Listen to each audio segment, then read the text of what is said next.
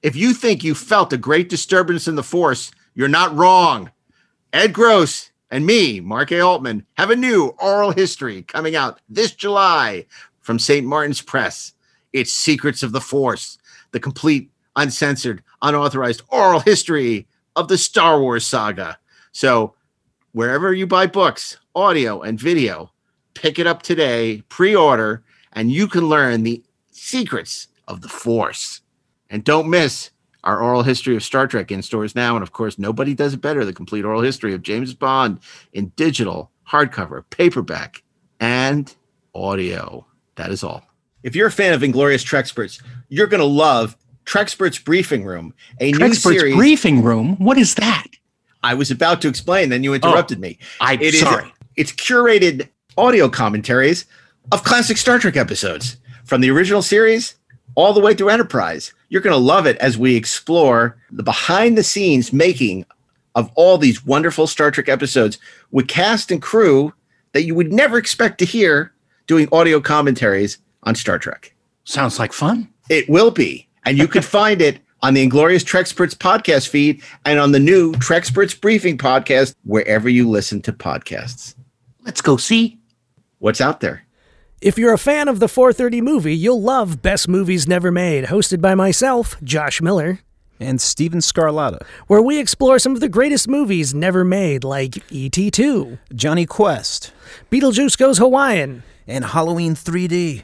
New episodes available every other Monday, wherever you listen to podcasts.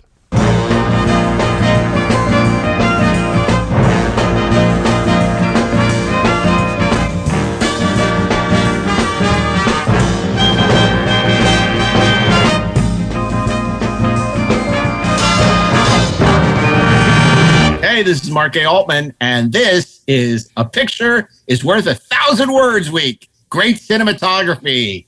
And are we excited to roll camera on this one? Because it's going to be, the screen won't be able to hold it. It's going to be luminous. It's going to be luminous. Indeed. And before the presses. Oh, wow. Before we get into it, I want to introduce you to your favorite 4:30 movie host, Mr. Monday. It's Steve Melching. The best boy needs a spinner. Damn right he does. On Tuesday, it's none other than Darren R. Dochterman. None other. Let's just not dolly around on this one. Let's just make the shot. Wednesday, Ashley Edward Miller. Cinematography joke. Placeholder cinematography joke. And Thursday, it's Mark A. Altman. That's me. And I'm just going to point. I'm just pointing. Because every still you've ever seen of a director and a cinematographer, they're always pointing at something. But they're also squinting. They're doing one thing with the hand, maybe pointing a little and squinting. Which is like funny because they're doing magic. Yeah, it is. Close-up magic. They're like Tony J or Jeff Goldsmith. Steady cam as she goes. You mean Ricky J. Ricky J. Yeah, not Tony J. Tony J was an actor. Yes. Yes, like Ricky J. Excuse me, I said great. But still like Jeff Goldsmith. Anyway, this is great. Look, it's been a long time. We're in our beginning of our fourth season, and cinematography is something... it's so important, and it has evolved. You know, people think about how the change from silent to sound was the biggest evolution of motion pictures. But really, the remarkable evolution of cinematography from black and white to color, from film and photochemicals to digital, it's been an absolutely remarkable evolution to the way that images are preserved and created for motion pictures. So this is going to be a tough one. I got to tell you, I really struggled with this. It's such a unique art, cinematography. It's so specific. I mean, of course, there's the basis fundamentals of photography, still photography, but when you consider motion pictures evolved from simply getting enough light to capture a moving image and the place that, you know, that dictated where they built the studios and. You know, where there was plenty of year-round sunlight, and you know, a lot of the original sound stages, like Méliès, sound stages in France were all glassed right. in, so they could get daylight coming in when they weren't concerned about sound issues. You know, cinematography isn't just crucial to making movies. I would argue that it's essential, because without it, it would be radio. Yeah. You know, Steve, it's funny you talk about that. I remember in high school, my high school was across the street from the old Vitagraph Studios, and they still had big, like a chimney, and you know, Chaplin. A lot of the original people from United Artists used to film their movies. And at the time that I was in high school, they were actually filming The Cosby Show there. But it was like, it was so cool to like be in the shadow of like this legendary. A place and you'd look out the window in math class and see it and imagine all the cool stuff that used to happen there. And paying attention to math. And not to, oh my God, no, of course not. And, but I always thought that was neat. And of course, cinematography had to evolve from, you know, like I said, just simply capturing an image that could be projected, but to creating the whole art of it, the whole language of it, the right, you know, the idea behind camera motion and image size and color and you know, lighting, all those, the thousand little decisions that go into, you know, what they're capturing an image of and how they do it had to be developed over decades. I'm going to be so interested in hearing your picks today, and I have to say I just finished the new Mike Nichols book, Mike Nichols' Life. Great. Yeah. You read it. It's fantastic. Absolutely. By Mark Harris. And he talks a lot about cinematography. Because again, this is a guy who learned to direct on the stage. So when he directed his first movie, you know, Who's Afraid of Virginia Woolf? Who's Afraid of Virginia Woolf? Yeah. He, you know, really had to work very closely with his DP. And even, you know, with Robert Surtees on The Graduate, it was only his second movie. It was very, you know, challenging. And he was learning on the job. He was learning on the job. And DPs can be your best friend or your worst enemy on a movie or a TV series. And it's really important to be able to communicate with them and also to trust them. And you can learn so much from a really good DP. And the great directors all have benefited from these great marriages, you know, these professional marriages to great DPs. Well, I mean, the famous story with Orson Welles on Citizen Kane going, you know, Greg Toland coming in and basically, you know, putting his Oscar on the desk and said, I'd like to work on your movie. And, you know, basically he had a friend from the beginning, and the story goes that Greg Toland told Welles that, look, all the mechanics of this I can teach you in a weekend. Yeah. Don't worry about that. Let's just go forward and see what we can do. And the great thing is that Toland liked the fact that Welles had never, you know, been on a movie set before, and that he wanted to see what someone who had no idea what the rules were, what they would do. And I think that's one of the most you know, brilliant collaborations that there's ever been. Yeah. Yeah. I want to stop because, you know, we talk about this occasionally, things. I just want to talk about that Mike Nichols book for a second, since you read it. I mean, it's unbelievable. And it's so funny because you keep thinking he's turning a corner and he's sort of like getting comfortable in his own skin. And then it's a big roller coaster. It's a big roller coaster. And, you know, he really, you know, it sets you up to think, oh, here's this wonderful human being who did all this great stuff. And he is such an asshole, but charming. Yeah, you know, I mean, and he wanted to be a better person, but he just seemed like he couldn't quite. He just couldn't get around to it. He was too busy. And it's a remarkable series of ups and downs, and it's funny because they go into a little bit of detail about, you know, one of his biggest misfires, that Gary Shanley movie, which I assume won't be showing up tonight. And I had just watched on HBO Max, that wonderful documentary, The Zen of Being Gary Shandling, which goes into a lot of detail about that awful movie. And it's just so fascinating. Can anyone remember the name of it? Yeah. Well, what planet are you from? Yeah. Right.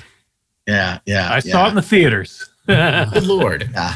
And there's also a great on, you know what? This is a random way of doing it. Nick Meyer on his Facebook page said, everyone should watch this Pauline Kael documentary, and I'd been waiting for it to come out. I didn't know it was out. So I went and watched it on Amazon Prime, the Pauline Kael doc, which is good, but not great.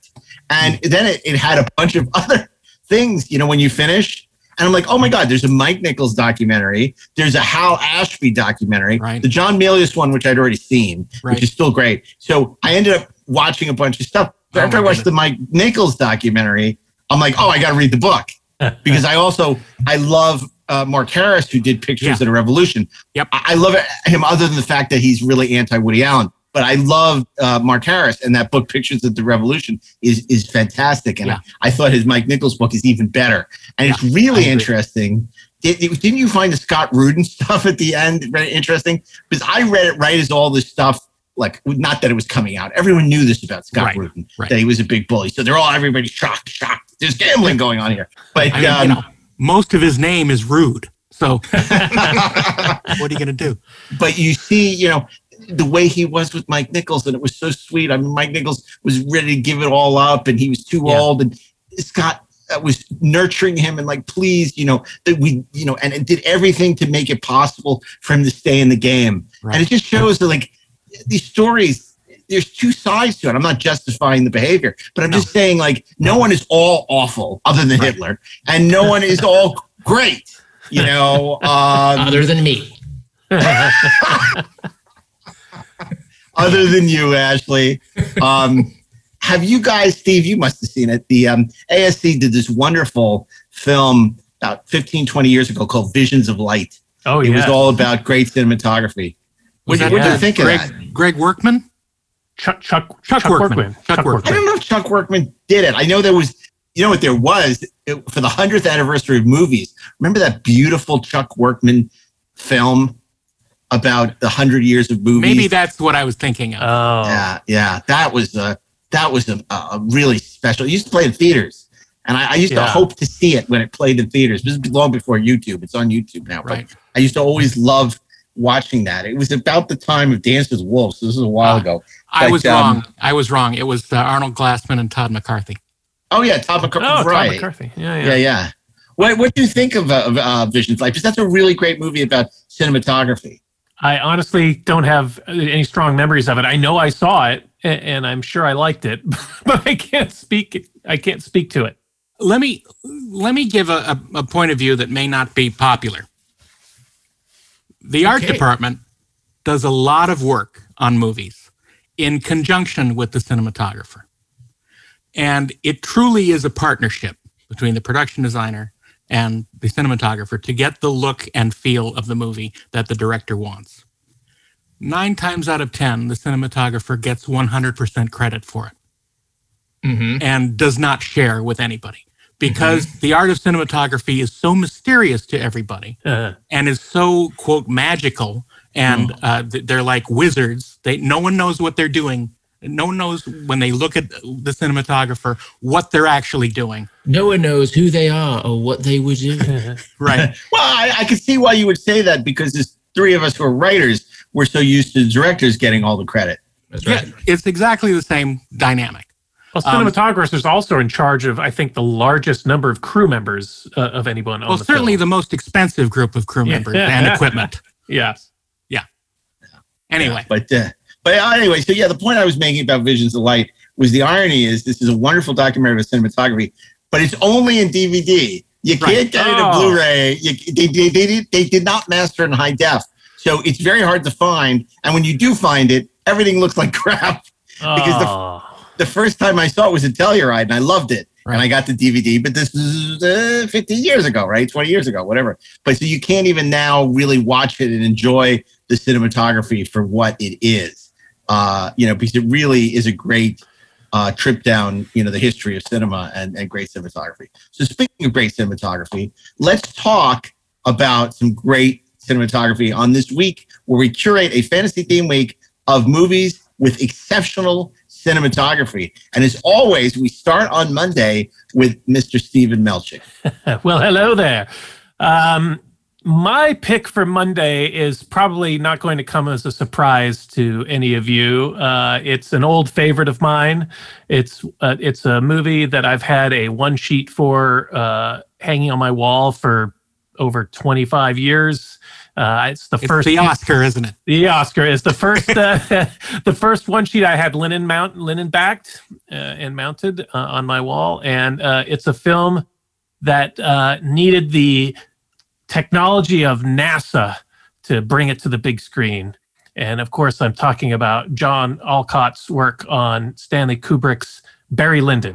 Mark this, and come what will of it, I will fight the man who pretends the hand of Nora Brady.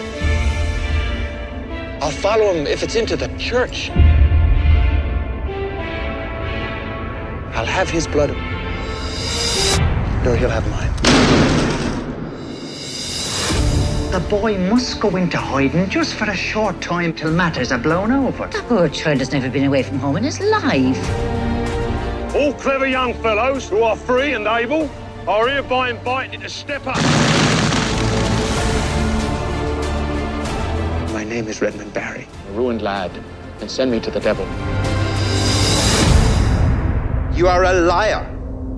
You're an imposter. You're a deserter.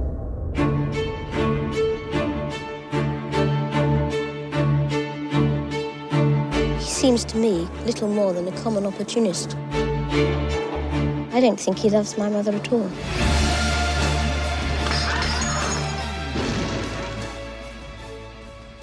It's a good one, which is one of my favorites. On my list. One of my favorites. I've always loved it.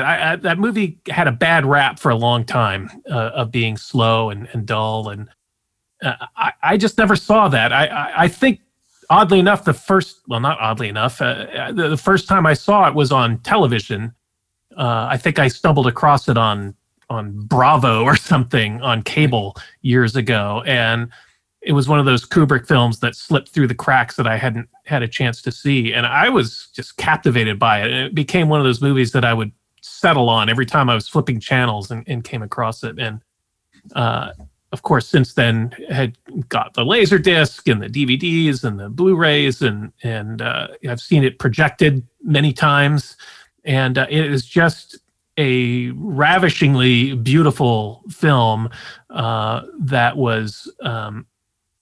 Clearly, I think the idea behind it was to give it a very painterly feel of its time, very naturalistic. The compositions are just pristine and immaculate. They look like paintings from the era. The way the actors are placed in the frame, and Kubrick and Alcott do all these great camera moves, these zooms in and out, where it gives you the sense of you're looking at a painting and focusing in on a detail of it, or focusing on a detail and pulling out to see the figures in the environment. Right. And it's just gorgeous. I mean, the famous story is they wanted to shoot the interior scenes by candlelight alone, mm-hmm. without the addition of without using additional artificial light. And that's true in large extent. They did use these very high-speed lenses that were developed by NASA in order to capture those images. They did use reflectors and things like that to help enhance the candlelight. But those scenes actually were filmed in candlelight. But that's not to say they didn't use plenty of other lighting and tricks in the rest of the movie. They shot the movie in its entirety on location. They didn't build any sets. So every scene in the film was filmed in an actual location, in an actual place, and they would put, scrims and filters and gels and all kinds of things over the windows, and used artificial lighting to control those environments, because of course Kubrick is also famous for doing a great number of takes, and you can't, you need to have control of your environment if you're doing that many takes, so that when you get into the editing room, things will match lighting wise if you're using natural lighting. And Alcott won the Oscar and the BAFTA for his work on the film. And John Alcott, of course, famously was also the cinematographer on 2001, Clockwork Orange, The Shining. Worked with Kubrick a lot, and I believe he was originally going to be the cinematographer on the first Star Wars film, and was initially hired but then dropped out to work with a director he had worked with before on another project, and then the other Jeffrey Unsworth. No, I believe Gil Taylor. Gil Taylor. Yeah, who you know famously did not get along with Lucas, but boy, they created magic together, didn't they?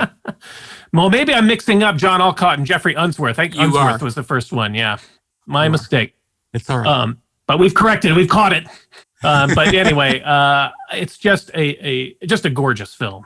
And is definitely a film that is probably best known for its cinematography, and it certainly was an iconic entry in Kubrick's filmography. That's such a great pick. It's such a great pick that it was close to the top of my list, and I'm really glad you picked it because I was struggling to narrow it down as often as my problem. It's an extraordinary film. I remember the day Kubrick died. I'd never seen it. I went to our good friend Dan Weber's house and we watched Barry Lyndon. And truly, we were all the same then.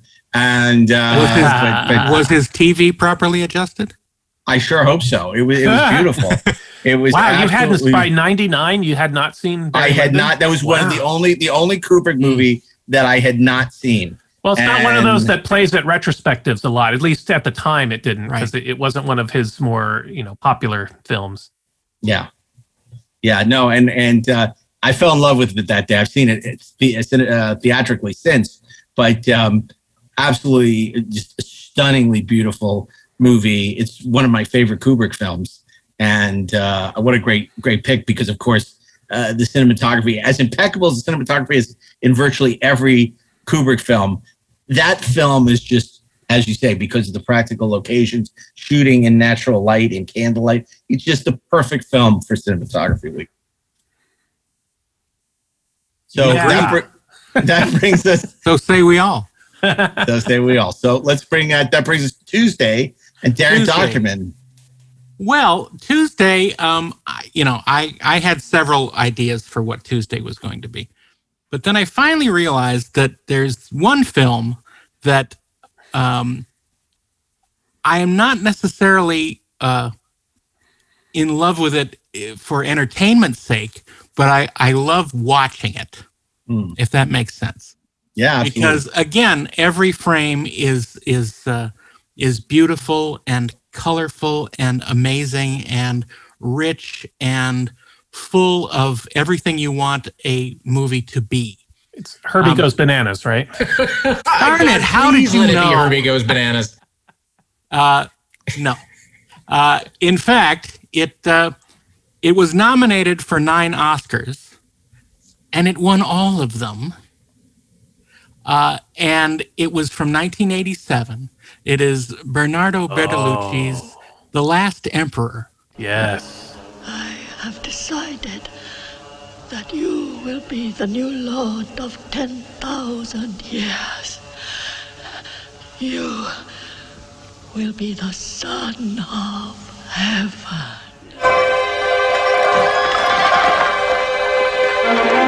At the age of 3, he ascended to the dragon throne. As a boy, he was the absolute ruler of Imperial China. Stop! The Emperor will walk. His life, filled with sights and sounds no other human being on Earth could experience. I think the Emperor is the loneliest boy on Earth. I want a modern wife, Johnston, who speaks English and French, and who can dance the quick step. As a man, he became its captive. I do not want to escape anymore. I want to rule. A victim of its violent history. I am accused of being a traitor, a collaborator, and a counter-revolutionary. It is not an accusation! A prisoner of his own power. Do you think a man can become emperor again? Yes. The Japanese. They are getting closer to him every day. He was Pu Yi, Lord of 10,000 years. 10,000 years! The Last Emperor.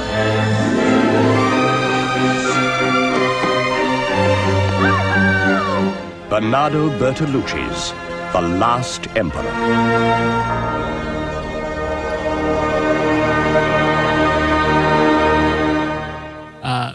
amazing cinematography. Hold on, he's here. Storaro, right? Yes, Vittorio Storaro. Yeah. It's every frame is again a painting. It's so I think lush is the word for it. These amazingly, I mean, to our Western eyes, these alien settings, basically, that look so opulent and beautiful and sometimes ancient, and yet it feels so real. It almost feels like you're home for some reason, even though you've never been there before. It has such a an enveloping sense to it that you are completely bound into this world that you're watching. And you go along with Henry Puyi on his journey, and you are him, basically. And you experience his life at various stages of his life. And each of the stages looks slightly different in tone. It's like, you know, four or five different films that are going on at the same time.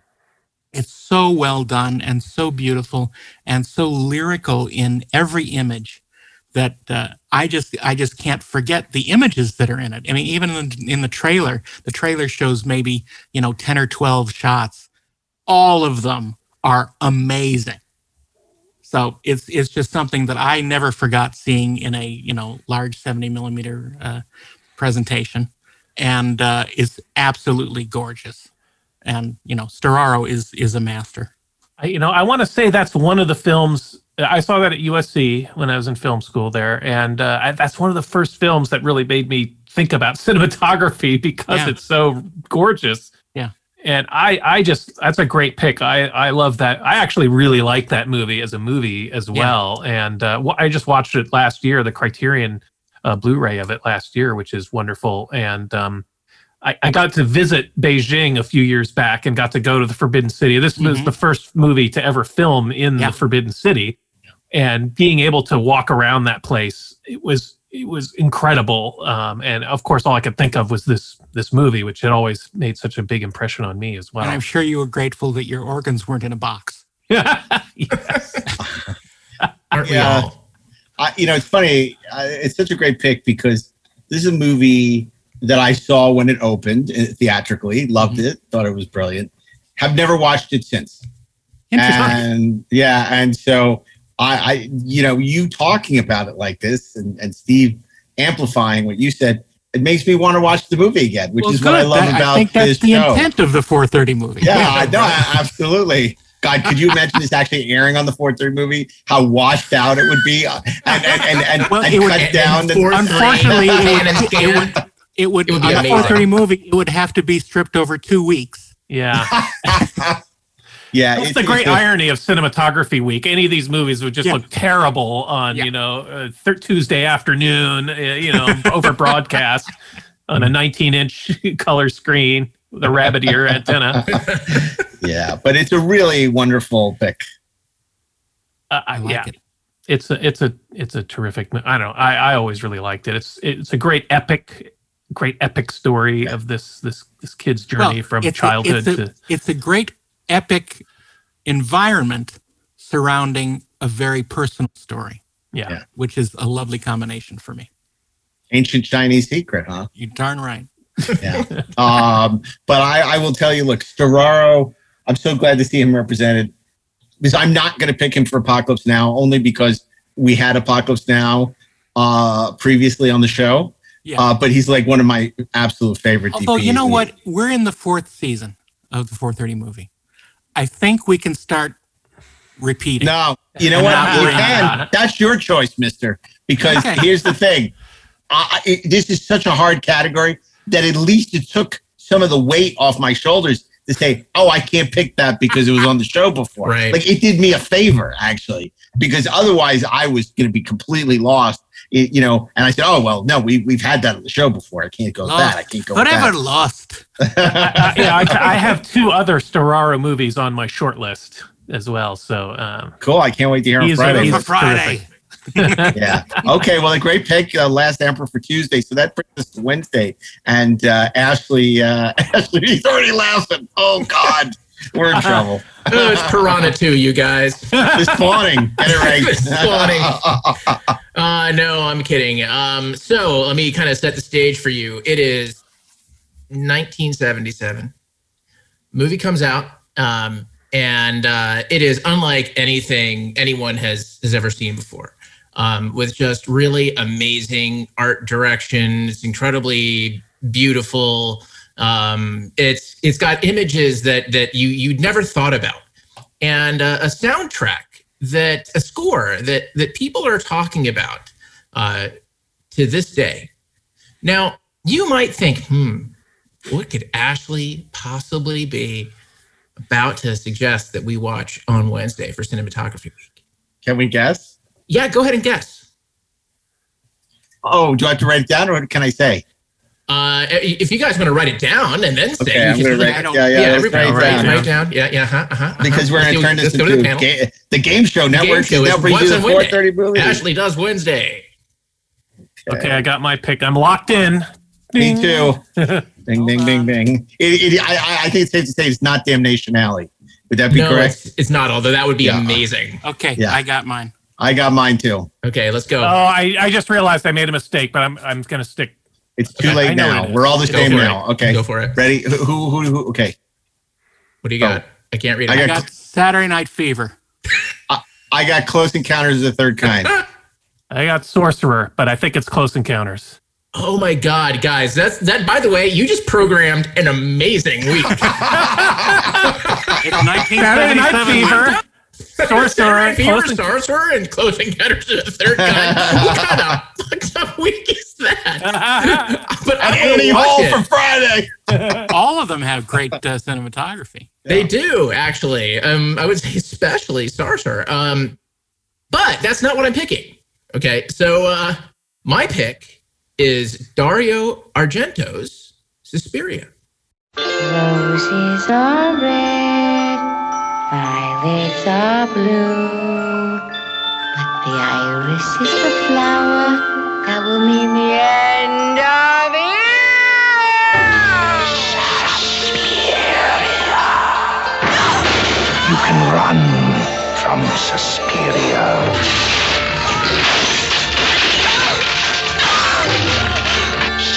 Suspiria. You can hide from Suspiria.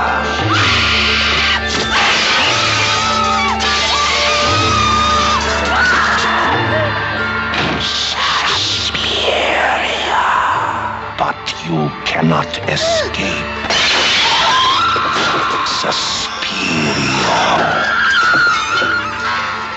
The only thing more terrifying than the last 12 minutes of Suspiria are the first 92.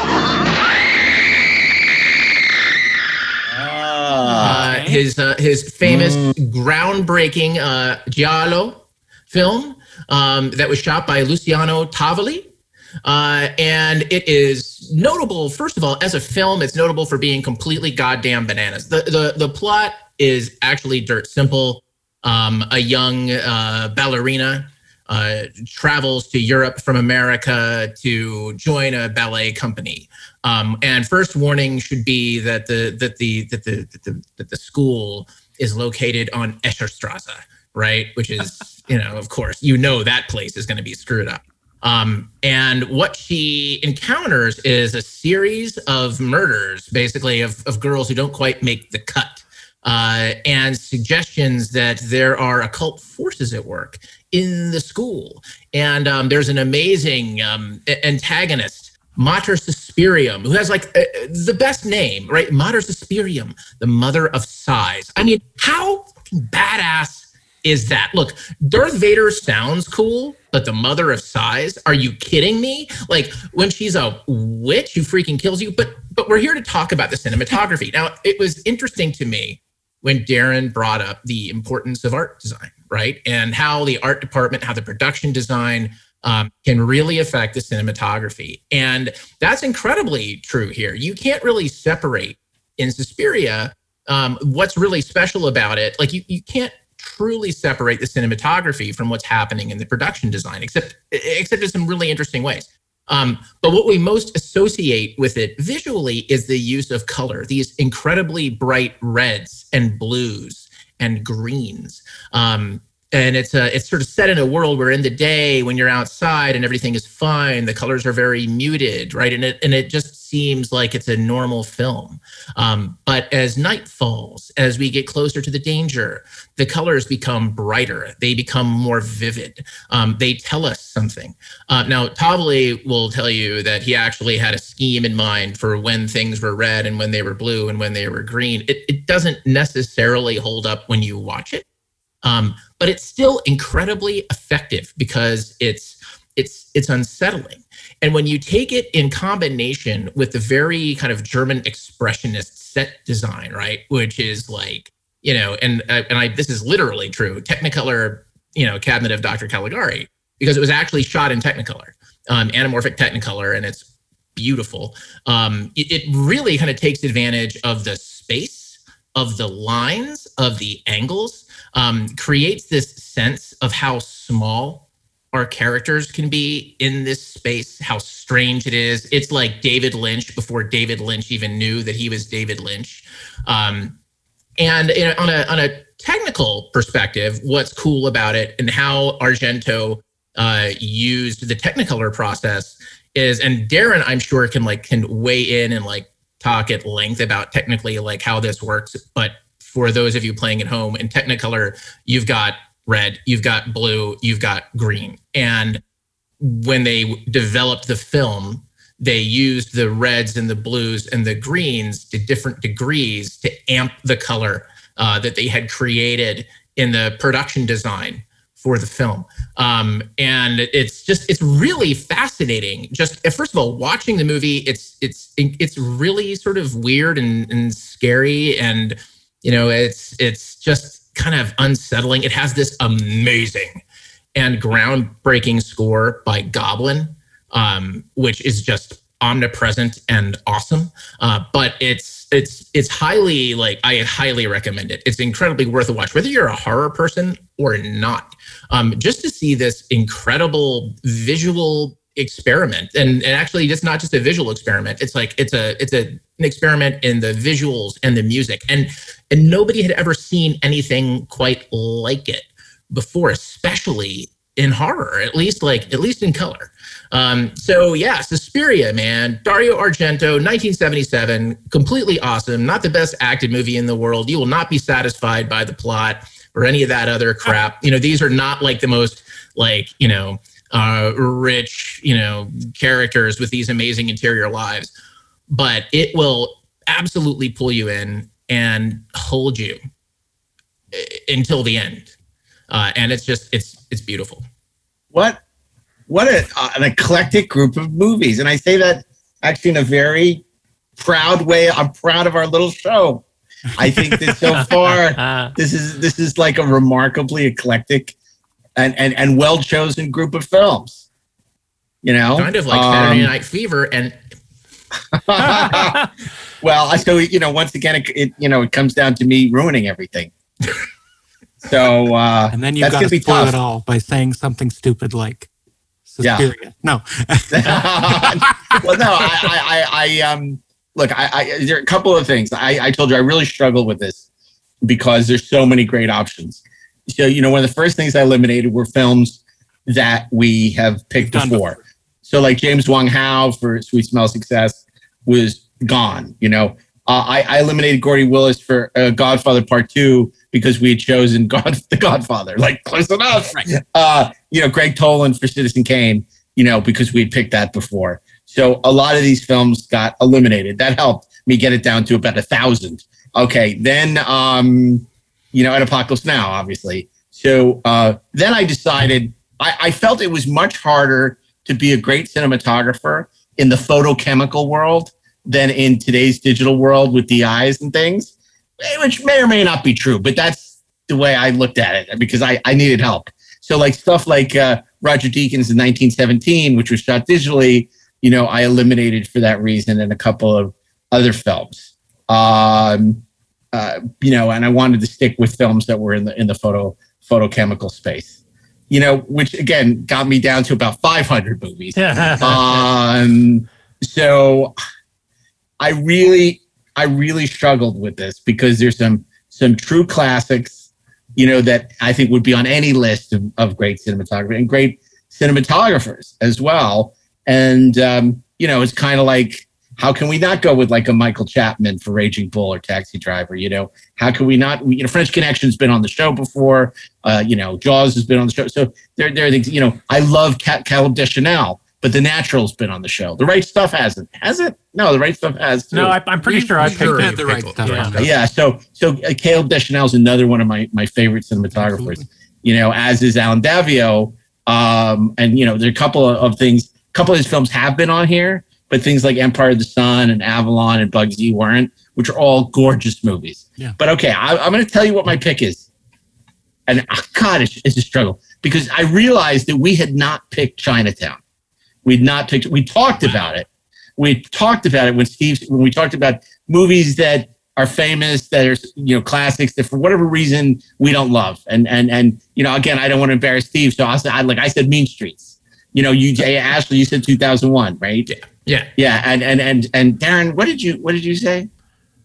Do you remember? I believe I said Casablanca. Yeah, you did. You said Casablanca, yeah. Right? We're still talking. I've never heard anybody say it, but yeah, I know, and I know Ashley Miller, and that's still the most insane thing. Look, and then it's the favorite of writers. It's the favorite of writers and immigrants. And like I said, people who love movies and wait. Chinatown, Chinatown is a great movie. It's a masterpiece. I just don't enjoy it. And we get that, and we acknowledge that, and we appreciate that. What I was saying that we never picked it, and of course John Alonzo's cinematography for that, and most famously Star Trek Generations is brilliant. I got to work with John Alonzo, by the way. Did you really? On what picture? Yeah. On a TV show. On the World War II, When There Were Giants, miniseries on NBC with Bob Hoskins as Churchill. Churchill. Yeah. John Lithgow as FDR. Wow. And Michael Caine as Stalin. As Michael Caine. Michael Caine is Michael Caine. Michael Caine was Stalin? Yeah. Wow. Yeah. Wow. It was amazing. It was weird, but it was amazing. Yeah. I have a whole new appreciation for Stalin. That. Wow. Well, so anyway. This is what I'm going to say. I know it's going to make my wife is not going to be talking to me that I'm not picking Chinatown. I'm hoping we do a Nicholson week or we do Detective week or just because it's so it's like I can't believe I'm passing on Chinatown. Well, I just can't what happens to nosy boys. Yeah, exactly. Mm-hmm. So my pick, because I don't see this showing up in any other week. So I'm making this. Whereas Chinatown, I could see very comfortably fitting into a lot of other weeks. Same thing with Manhattan, with Gordy Willis's Manhattan, which is a stunning. I could easily have that. Could have been my pick. And everybody go, oh, Mark picks another Woody Allen movie. So I didn't. Even though I think it's gorgeous. This is my pick. The great cinematographer John Alton did a B movie called T-Men. What's your game? What's yours?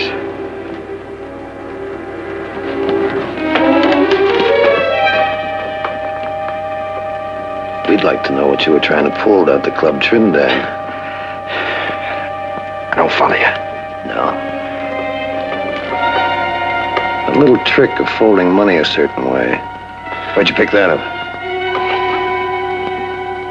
Where'd you get the lowdown on the Trinidad? Schemer tell you? I read it in a book. You don't know any schemer, huh? I can't hear a thing you're saying.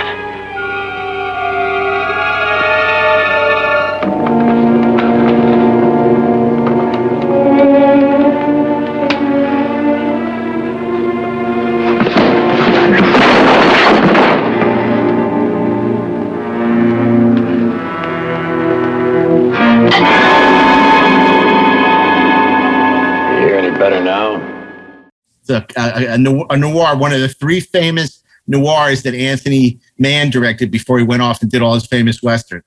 Now, a lot of people would say Alton's probably a crowning jewel of the noir era was The Big Combo. And they might be right. But T-Men, as Steve I'm sure will attest when I'm finished talking about it, is one of these mock, not mockumentaries, but like documentaries of the era about these treasury agents that are investigating counterfeit bills. And so they're not G-men, they're T-men. They're T-men. Right. They're T-men. Treasury agents. And it kind of has this like, you were there, and of course it starts with that like Jack Webb title. These are the treasury agents who keep America's currency safe, that kind of stuff. But it is so brilliantly shot. And again, John Alton, who shot it, wrote probably the first book on cinematography called Painting with Light, which is probably one of the most famous books about cinematography.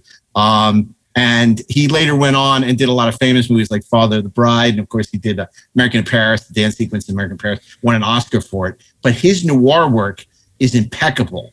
And again, a lot of people who may not know the movie, they know that shot from The Big Combo of Robert Conti standing in the at the airport inside this hangar, and there's all the shadow and smoke, and it's like one of those really iconic images of noir. But T-Men, there's this murder in a sauna that's a fantastic. And June Lockhart is in it. She plays the wife of one of the T-Men, and he's undercover, and she runs into him.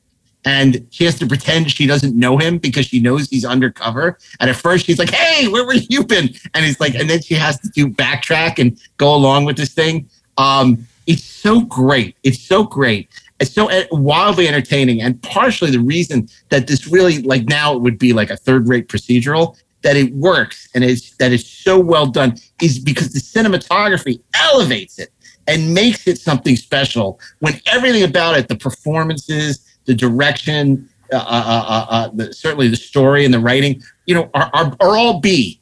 But the A-list cinematography makes it just a fantastic movie. And to me, like, that's why I'm picking that as opposed to the many other options that I could have gone with. Plus, I think I saw John Alton speak at Telluride, and he's one of these, I guess in Yiddish they call them altercockers, but he was this cranky old guy who quit the business because he couldn't stand the bullshit, and he was just so great, even his 80s and 90s, just did not suffer fools, like all these great DPs in the old school, like when you see Bogdanovich interview John Ford, just like basically like look like they could kill you with a look, because they could.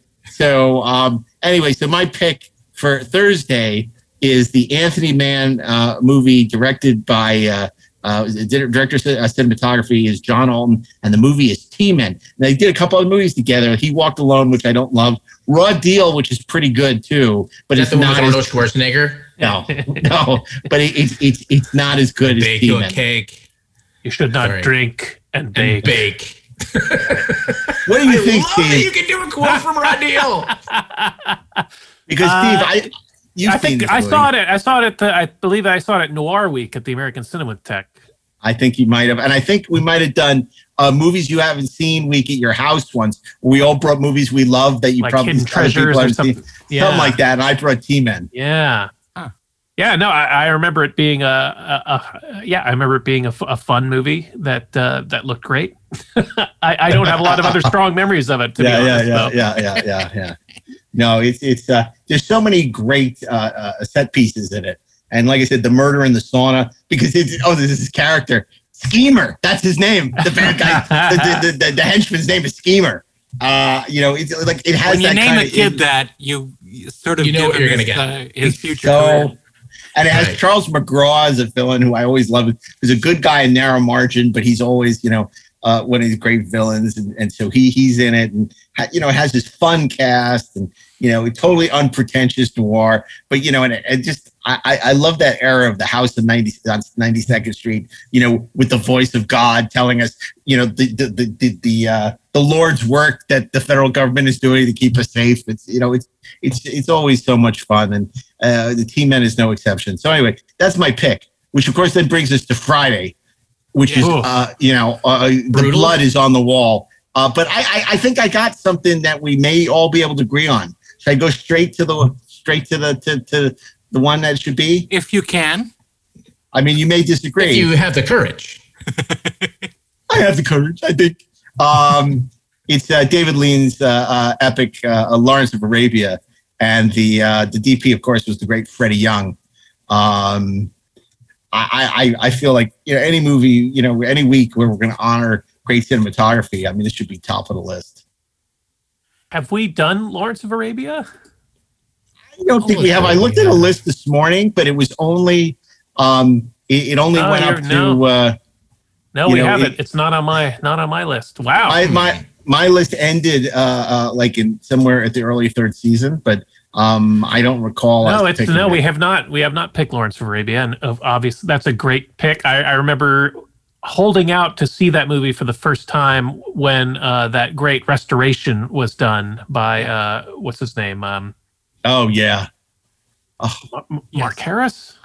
No, Robert Harris. Robert Harris. Yeah. They showed it at the that great ABC Entertainment Complex Center, Century City. That's no longer there. No longer there. Yeah.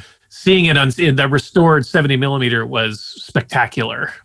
Yeah, it's an almost little pick. I have to say something that I don't.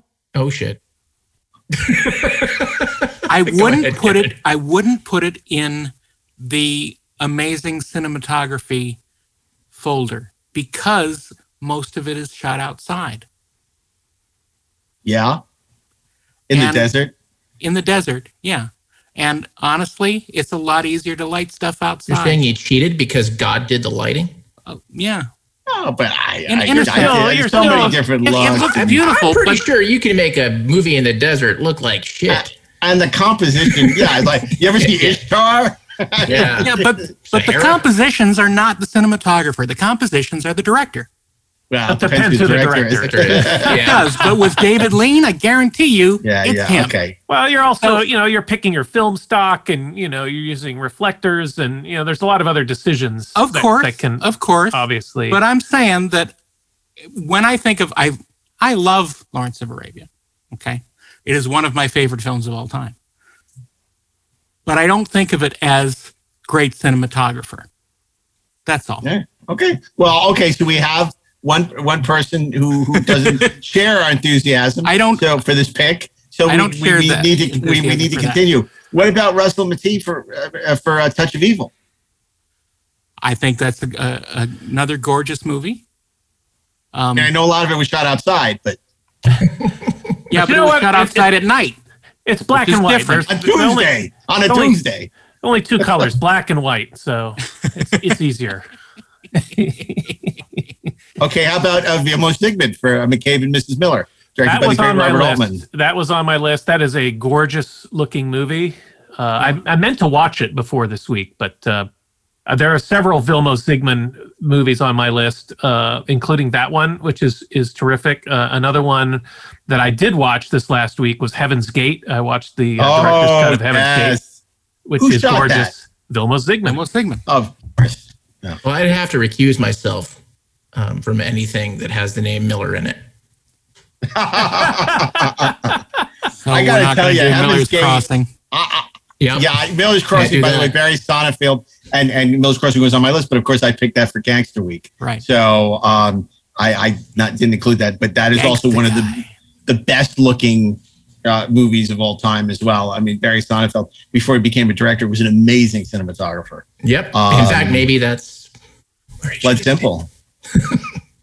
Well, Heaven's Gate's audacious. I have to give you credit for that. I agree. That's a fucking ballsy choice. And that, you know what? Heaven's Gate, that's the entire week. You would need all 5 days for that movie. Just to watch it. It's 3 hours, over 3 hours. And it also might be the only time we would ever suggest Heaven's Gate. But if we're going to put Heaven's Gate in contention. You could also stop watching it after an hour and a half. That's true. I actually really like Heaven's Gate. I really like Heaven's Gate. What about Once Upon a Time in the West? Mm-hmm. Sure. Antonio Dali. I can't pronounce his name. Colli. Use your words. You, my Italian I can say calzone, but I can't pronounce this great name. Calzone. But Italian to Michael. My other Vittorio Storaro. My other Storaro movie. Yeah, this Storaro. Besides, you mentioned Apocalypse Now, was Il Conformista, The Conformist, which is a gorgeous movie that I've been wanting to rewatch for years. I don't know if I don't know if it's out on high definition or not, but I loved it back in the day, and it is. I think gorgeous. It's on the Criterion channel. I think it is. Mm-hmm. I'd like to nominate a crowd pleaser choice for Friday. A crowd pleaser. Yes, and it's funny because I don't really, I guess it's kind of like Heaven's Gate, because I don't really love the movie. I think it's okay. But I think but there's a reason why I think it's interesting. Lawrence of Arabia. No, Avatar. And the reason why is because, look, I don't love that movie at all. It's like going into a candle store for 3 hours, okay? It's all digital. It's all done in post. Yes, it is. But what I think is interesting about it as an exercise in 3D is how different it is from so many other movies that were shot for 3D or then transferred to 3D, where everything is always sort of coming at your face. And I oh my God, did I just say that? By that logic, why don't we go coming at you? What I think is interesting about the way that it's shot that makes it unique is how he creates depth in that movie, which I think is really fascinating and really beautiful. Just as a technical exercise, I go with The Abyss over Avatar. I mean, look, I love The Abyss, but I wouldn't put The Abyss in this category for the same reason. The Abyss is a black and white movie, although the black is blue. Yes, that's true.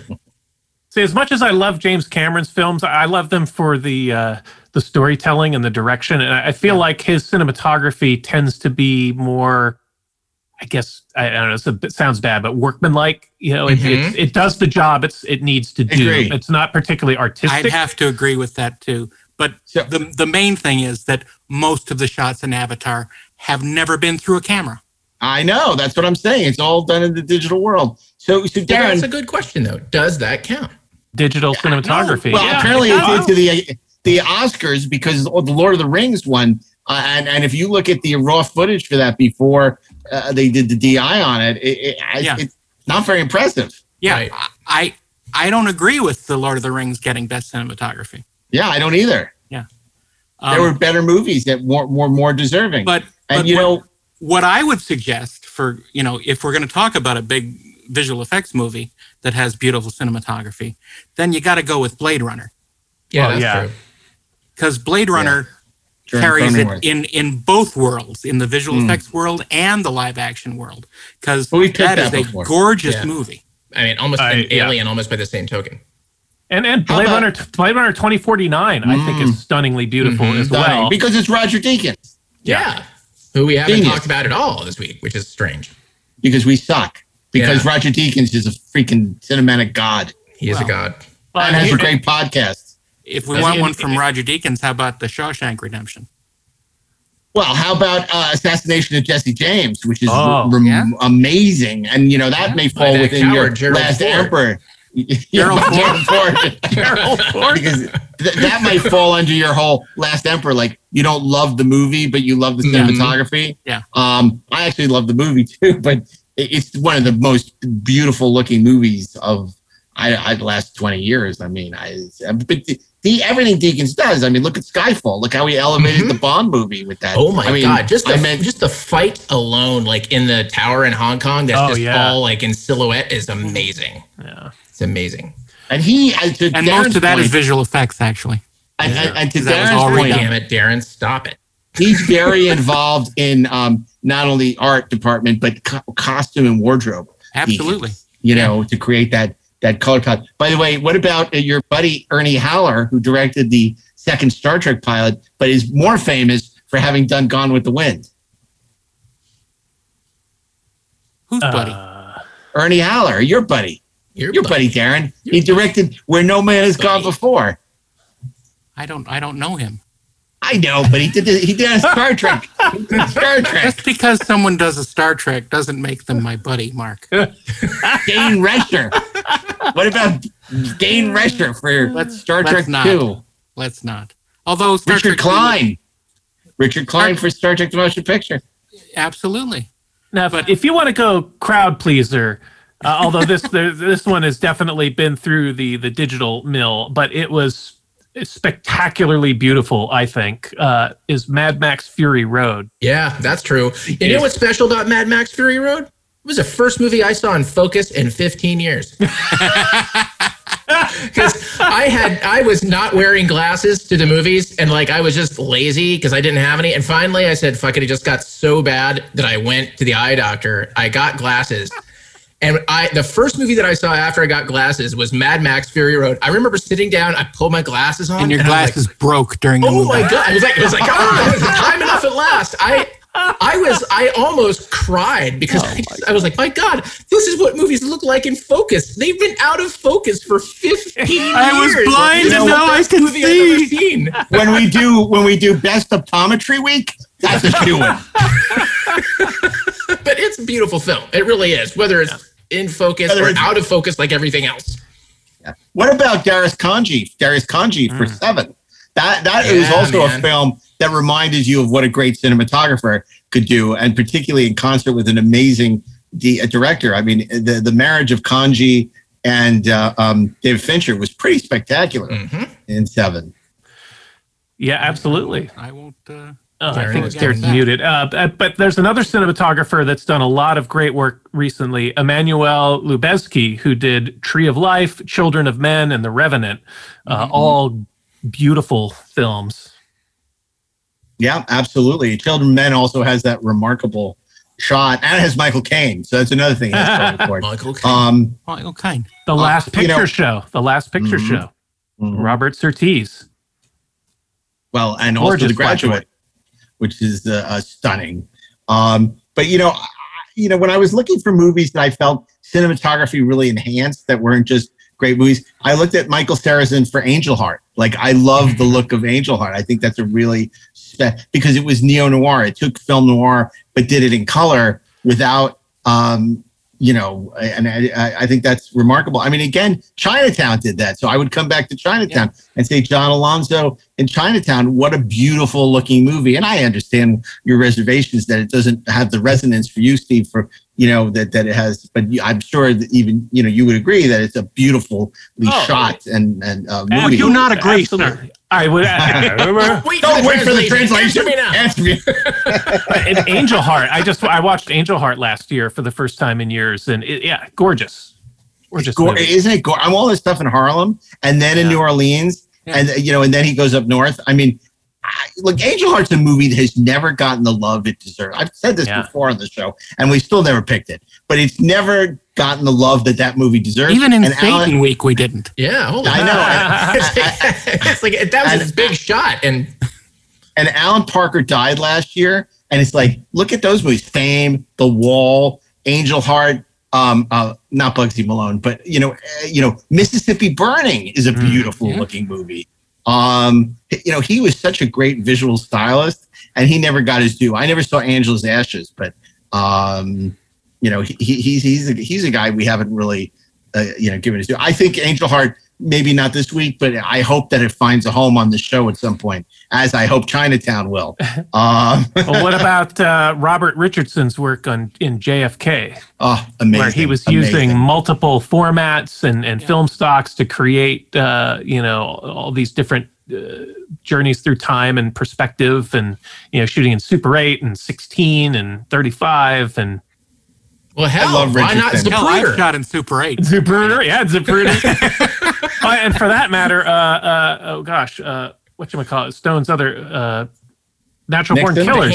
Natural Born Killers. He also used, I think he used some video, all different kinds of crazy film stocks. And his work for Quentin Tarantino. Notice how Quentin's career, his directing style improved so much with Kill Bill. It was such a leap forward once Robert Richardson started shooting his movies. I mean, I love Reservoir Dogs, but it's like really with Kill Bill that it's not only great writing, but the movies are great thematically as well. And that was Robert Richardson, working with Tarantino. Together, those guys were amazing. And it's the same thing with Inglourious Bastards. I was going to say Treksperts for a second. The same thing with Inglourious Bastards. I mean, you know, and you know, Once Upon a Time in Hollywood is stunning. Yep. And then, of course, there's a couple of classics like Black Narcissus by Jack Cardiff and Days of Heaven. Yeah. Nestor Almendros. Can't do a show about cinematography without mentioning Days of Heaven. But what about The Searchers? Yeah. You know, we haven't talked about that or any of John Ford's or any of these classic Westerns. But The Searchers, to me, is like, you know, whatever problems you have with The Search, it's too long, it's too racist, it's too this, it's too that. It's an amazing looking film. It's an awesome film. And then you've got Baraka, Ron Fricke, or Fricke, I'm not sure how his last name is pronounced, but Fricke, which is shot on 70 millimeter, I believe, and is just, it's not a narrative film. It is a film told in sound and images, and it's spectacular. Right. If you've never seen it, I'd highly recommend checking out Baraka. From the director of Kronos. Yes, Kronos. The IMAX Kronos, not the horror one. No. Yeah. And not the transplant Michael Mann from Star Trek VI. No, and Dante Spinetti we haven't talked about. Yeah. You know, who did, L.A. Confidential was Dante Spinotti, right. Which is also a beautiful-looking movie. Yeah, which I just watched last week for the first time in 20 years. Wow. Did it hold up? Because I always loved that movie. Yeah, it did. I never loved it, but so it held up. I admired it. I liked it, but I didn't love it, and I felt the same way watching it again. It's solid, very solid. I really like it, other than when it cops out at the end. I really like that movie. Cops out? Yeah, that was intentional. Yeah. We haven't even talked about Pete Potwhistle. No. Yeah, I heard Pete Potwhistle's a misogynist. Steve got his mug right there. He's tea time with Pete. That's not going to be a mug. Pete Potwhistle. No, I don't think it will. He's our bestseller. Well, I still would. I would argue for Lawrence Arabia. I understand the concerns. So, Touch of Evil. I have no problem with choosing Lawrence Arabia. But you push back on that. So maybe Touch of Evil. How about Raiders of the Lost Ark? Since they quote the shit out of Lawrence of Arabia in the cinematography. So does Star Trek V by that excuse? Yeah. Then let's nominate Star Trek V. There's the shock pick. By the way, we had Ralph Winter on the Treksperts last week or 2 weeks ago, and he was just terrific. What great stories about the history of those films. And if you're a film fan and you care at all about the Star Trek films, you should check out Inglourious Treksperts with Ralph Winter. It was a really, really great episode. It was one of our longest episodes, and we probably could have gone another couple hours. So it was like a 100 greatest science fiction moments episode. Was that? Yeah, it was not quite that. It wasn't that long. Michael Chapman for Raging Bull. Okay, maybe not. Okay, fine. That's good. That's another film that everyone says the best film of the '80s. Yeah, I disagree. What about Michael Bauhaus for Goodfellas? Goodfellas. Oh, we picked that. We picked Goodfellas before on the show. We've picked Goodfellas before. It's been a friend of ours. We've had it on the show. But I think Casino looks better. I think Casino looks better. Mm. Oh, yeah. I remember we had this conversation. Yeah, we had this conversation. I think that we just have too many choices. No, we got to pick. I'm not turning this over to the audience. In the world. I'm not turning this over to the audience. This is too important. No, I didn't say to turn over the audience. I said flip a coin. We got No Country for Old Men. And then Fargo, which is Deacon's first movie with them. Yeah. Fargo. Yeah, I think we've picked Fargo. Yeah, we have. Yeah. Let's go around and see if we can eliminate. So my three would be Lawrence of Arabia, Seven, or Touch of Evil. So now let's go to Darren. What would your three be? My three would be Blade Runner. Mm-hmm.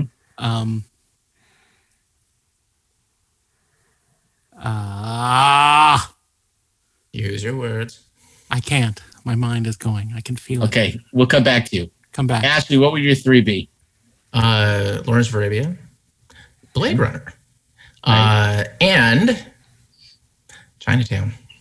Yeah, okay. I would have Chinatown on my list too. Okay. So Steve, if we were going to go with John Alonzo and Chinatown, how would you feel about that?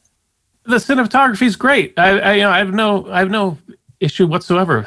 It's like it's a doctor. You're feeling pain on a scale of 1 to 10. I like Chinatown. It's a masterpiece. The technical, it's great. I just don't like watching it, but it's a perfectly great pick for Cinematography Week. Relax, absolutely. Steve. It's the 4:30 movie.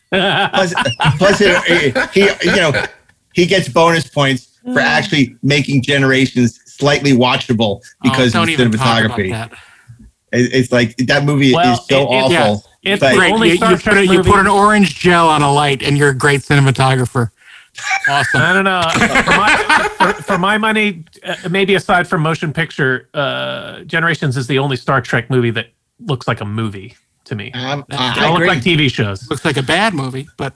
Well, it looks like a movie. I'm with Steve on that. I have no love for Generations, but I think John Alonzo was one of the few redeeming things about that movie. Okay, are we going to go with Chinatown? Is it agreed, John Alonzo and Chinatown?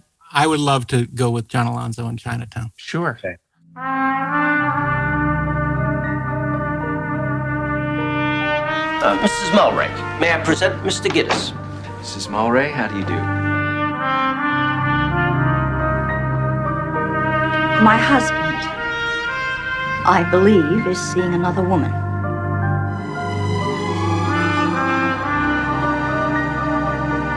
Do you know me? I think I would have remembered. Have we ever met? She tells me she's you. She hires me. Now, whoever put her up to it doesn't have anything against me. They're out to get your husband. If I can see him, I can help him. It's nothing personal, Mrs. Mulray. It's very personal. It couldn't be more personal. You've got a nasty reputation, Mr. Gibbs. I like that. It seems like half the city is trying to cover it all up, which is fine by me.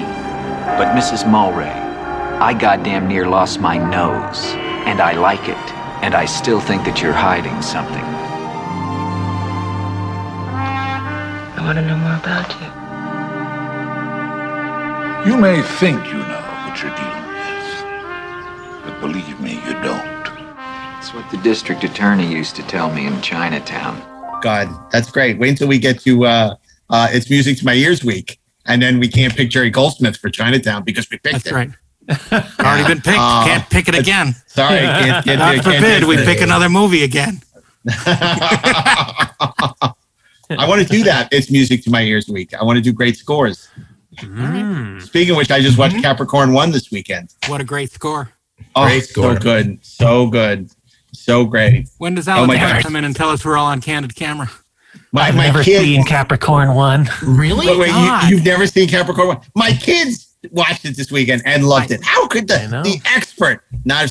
Well, Steve. We all have our blind spots. No, if you don't have the Shout Factory Blu-ray, it's on HBO Max and Prime, Amazon Prime right now. I would highly recommend you watch it. It's good. Because in its previous form, it was known as... O.J. Simpson versus NASA, but in the current version is Capricorn 1, and it's really terrific. And just out of respect to Hal Holbrook, it's one of his great performances not involving Mark Twain makeup. You should check it out. And in honor of Barbra Streisand, who sat behind me at a screening of Capricorn 1 and kept talking during the whole movie, telling about how two of her husbands were in the film. Because it's Elliot Gould and James Brolin. Oh my God! Yeah. Who apparently, I remember you telling me the story. I told the kids the story when we were watching Capricorn 1, and also how James Brolin said, "Hey, this movie's pretty good." Yeah, that's a great story. Yeah. Well, guys, this was what a great week! What a great week! And so many great picks. We might have to do another Cinematography Week at some point because. We could go on for another, a whole month. So, but we'll be back next week with an all new 4:30 movie. But before that, I want to ask you guys to recap our picks for this week. Yes. So, starting with Steve, Monday. So Monday is John Alcott's work in Stanley Kubrick's Barry Lyndon. On Tuesday, Darren, your pick was? Tuesday is Vittorio Storaro for The Last Emperor. Wednesday, Ashley Edward Miller's pick.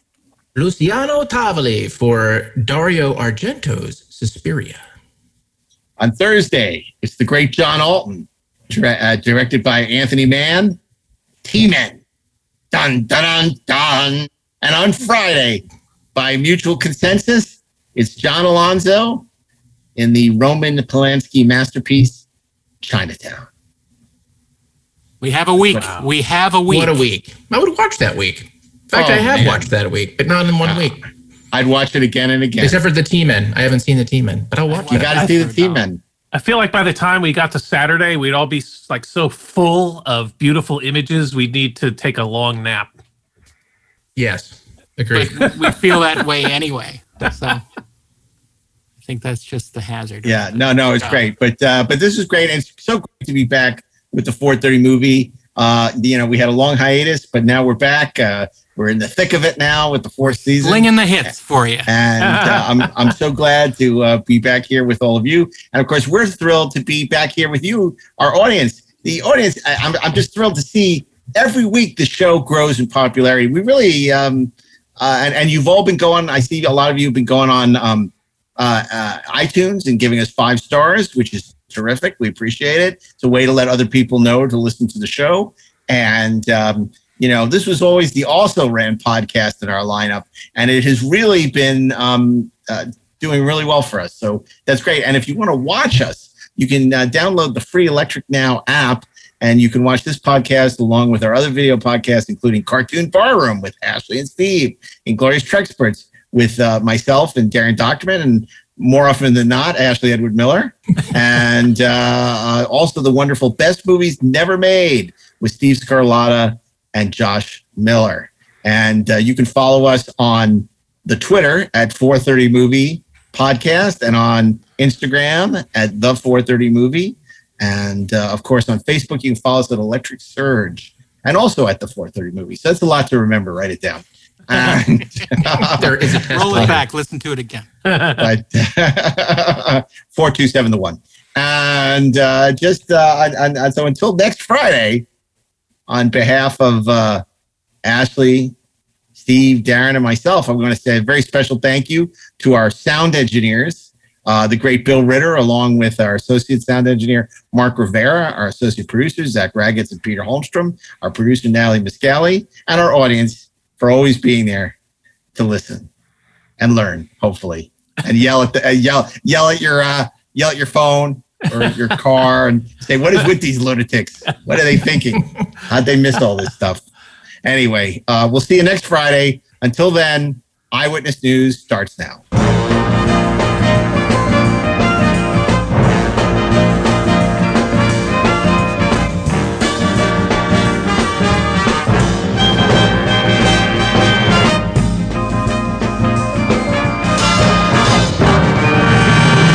This show was produced by Dean Devlin and Mark A. Altman and is an Electric Surge Network production.